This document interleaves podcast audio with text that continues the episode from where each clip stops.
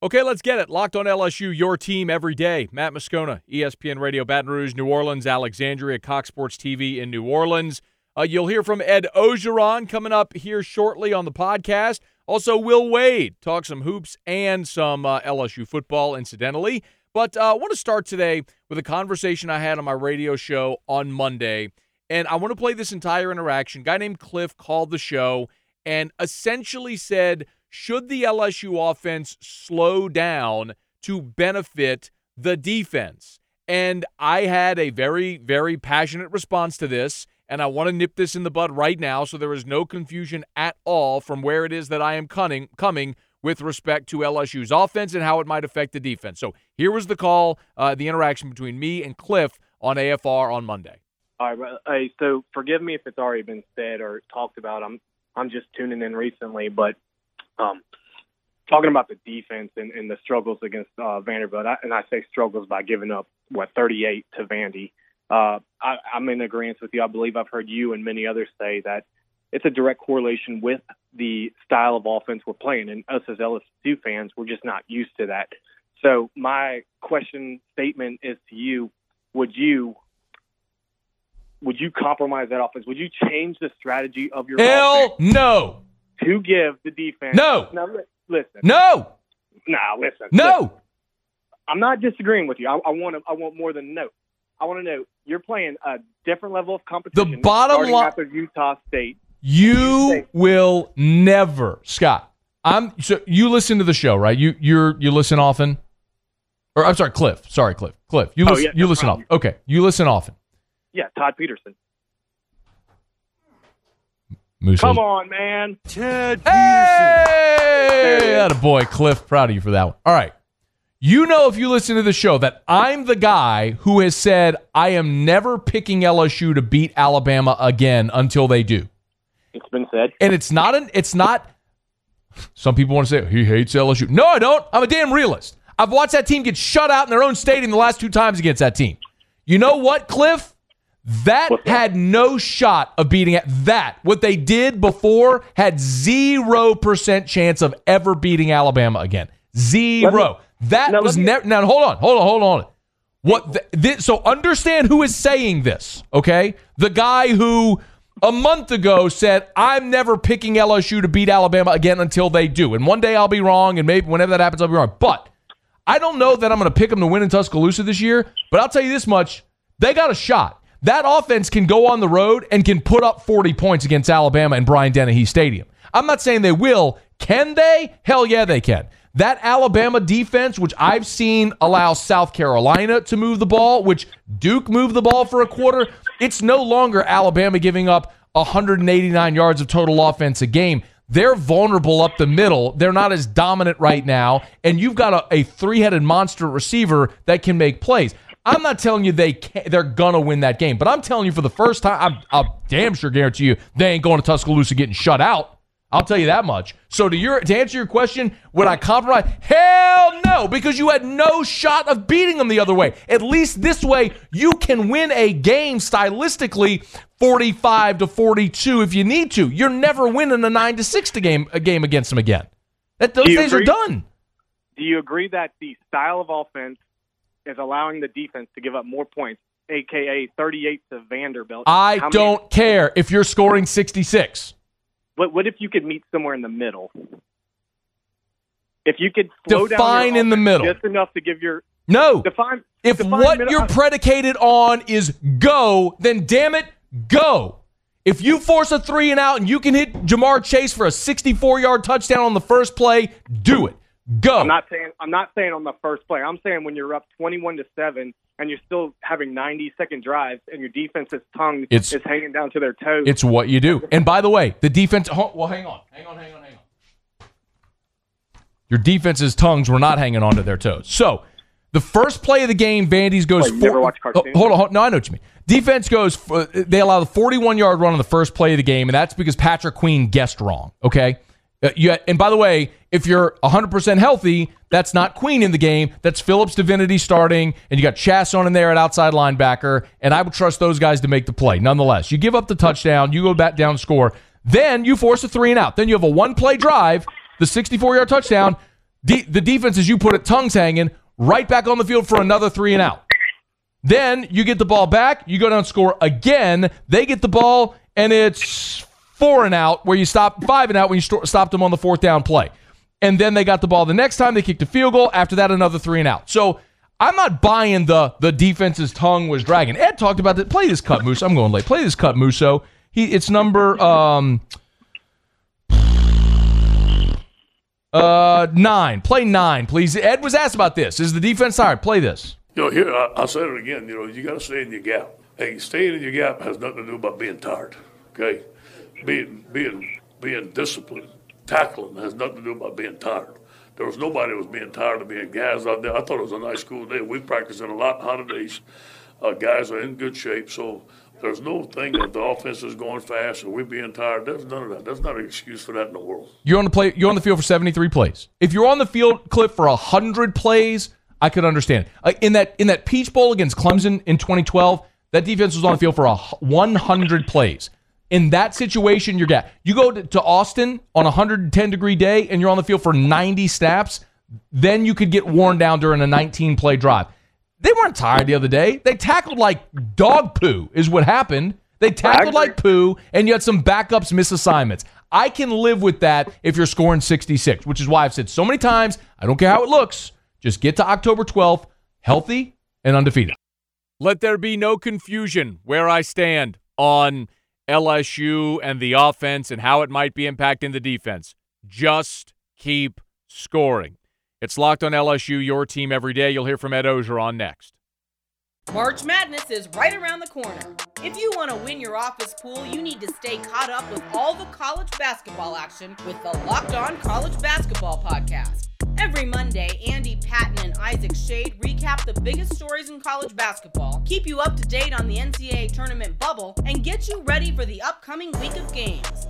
From the Big East to the Mountain West and everywhere in between, Andy and Isaac have college hoops covered on the Locked On College Basketball Podcast. Available on YouTube and wherever you get podcasts. Part of the Locked On Podcast Network. Your team every day.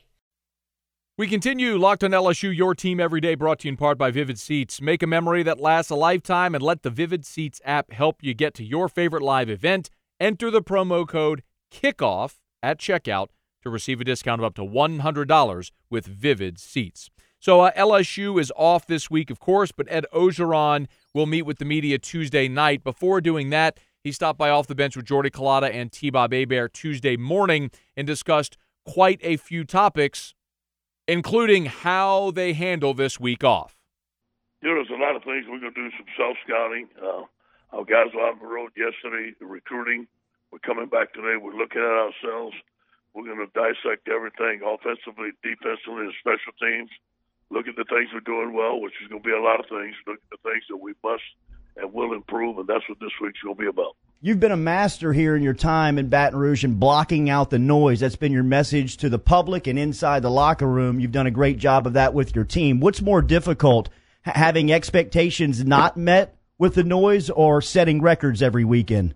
Yeah, you know, I, I think it's it's really – going back to telling the truth and looking at the film and keeping the guys into the fundamentals, into the techniques, and seeing that where every week we can improve. Although we're doing some things that are very well, there's some things that we need to improve to get to where we want to go as a football team.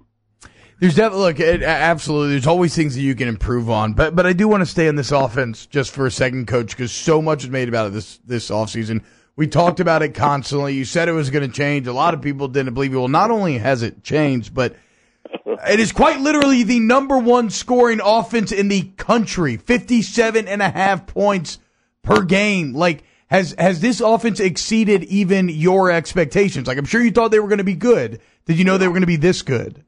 You know, we, we have to look through, throughout the whole season, T-Bob. As you know, we're going to be playing some a lot better defenses coming up.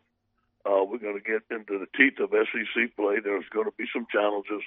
So let's see where we end up. I do believe that uh, yes, they're they're a little bit better than we thought we, that we would be at this point of the season. But we have some challenges coming up. We have some protection issues coming up. We have some big time defensive linemen coming up. So let's see how we do through SEC play. Then we can talk. Yeah, look, uh, that, that, that's fair. Definitely some good teams left in this schedule. Um, I want to pick your brain about something that actually Coach Will Wade talked about that he was impressed with, just from a coaching perspective. Uh, he was watching y'all, and, and yes, the offense is so different, but what stands out to him is that although it was such a big transition, the transition's been so smooth. Like the operation has been so smooth, not a lot of penalties, everybody's on the same page. What's been the key to y'all as a staff? being able to communicate and, and make yeah. this transition like y'all have? You know, first of all, as you know, Steve Ensminger is the general of offense, and he he gets in there, and there's a lot of good ideas that Joe Brady has brought in the spread offense, and we got it from him. And this is mainly the Saints passing game, the RPOs from Penn State. But Steve is the one that regulates everything. So, you know, we can do this, we can't do that. He calls most of the plays. So you got to give him the credit for keeping everything balanced. Now, we do have to run the football better. Uh, we do have to be able to control the clock better. We did a study yesterday. Our touchdown scoring drives are averaging one minute and 48 seconds. so that's good. That's really good. That is really so good, good for the offense, but it gives a challenge for the defense to go back and not much rest. So there's going to be some substitution. We have to create some depth on defense because we want to keep on scoring. But there'll be some times where we're going to have to control the ball and um, you know run the football a little bit better. So those are some of the things we can work on this week. Is the biggest challenge that this offense provides in house is more plays for your defense on the field? You know, we, we looked at that, uh, Jordy, and we have only 68. We we have 68 plays compared to maybe 62 the year before. So mm. the, the amount of plays, it's not the amount of plays, it's the amount of rests that we're getting on the sideline. So we're going to have to figure out a way either to substitute our guys, you know, because we want to keep on scoring or be able to have some ball control when we need that rest after a quick scoring drive. You mentioned Brady and Ensminger. One more coach I want to highlight is Greg McMahon. You had a punt yeah. block last weekend. Your hands team makes a play. Cade York's been spectacular. Trey Palmer has a, a return. Stingley back there. The, the, the, special teams, coach, the improvement that you've made there. Yeah.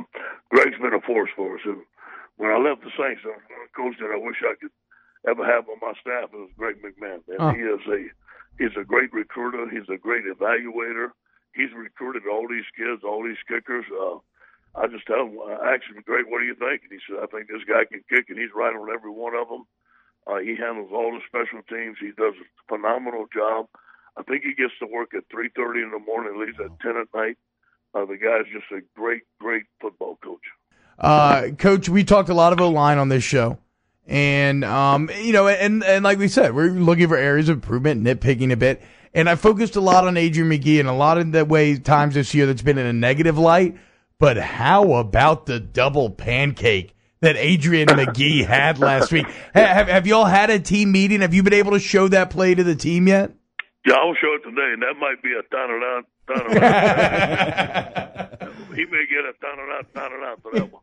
I mean, it was it was unbelievable, man. But but kind of okay. So so kind of in line with that though. Um, it was announced on Friday, right before the game, that Ed Ingram has been officially cleared uh, to return to this team. So kind of give us where's where's the um the kind of plan for Ingram? He obviously hasn't played football in a while.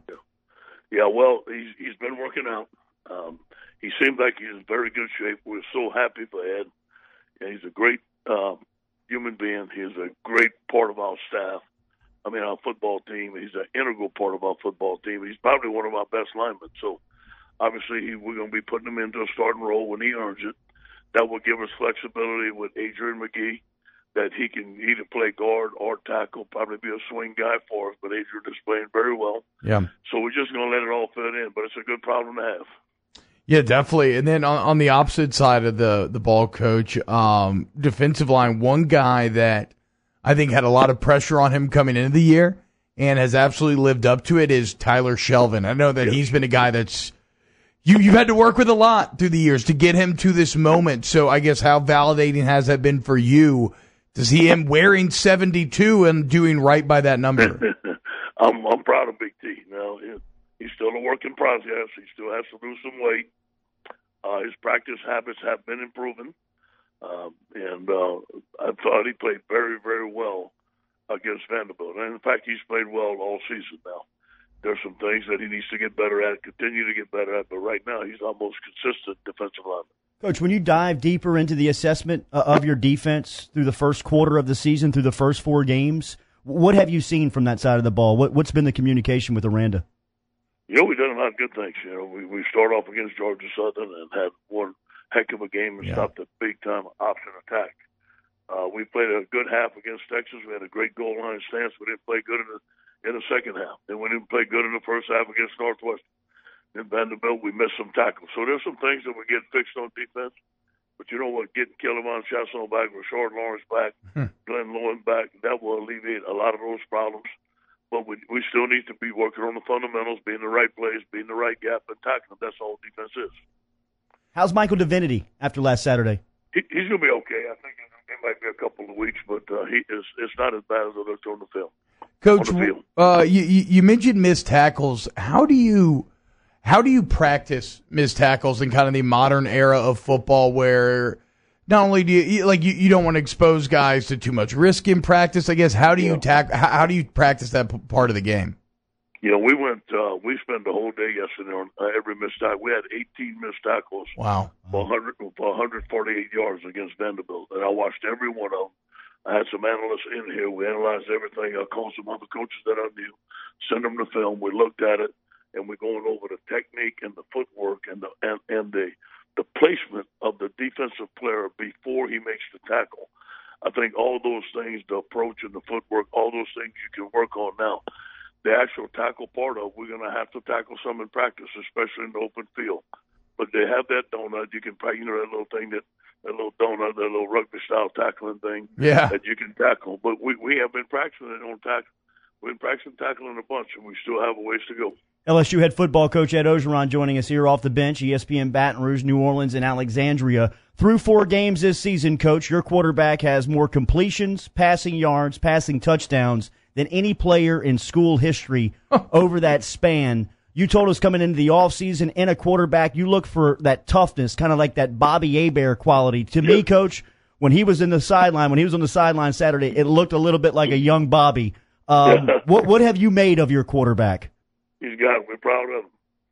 Uh, proud of Joe. Uh, believe in Joe. Joe's very smart. He's tough. He's a team player. Uh, all he wants to do is win. He doesn't care anything about accolades.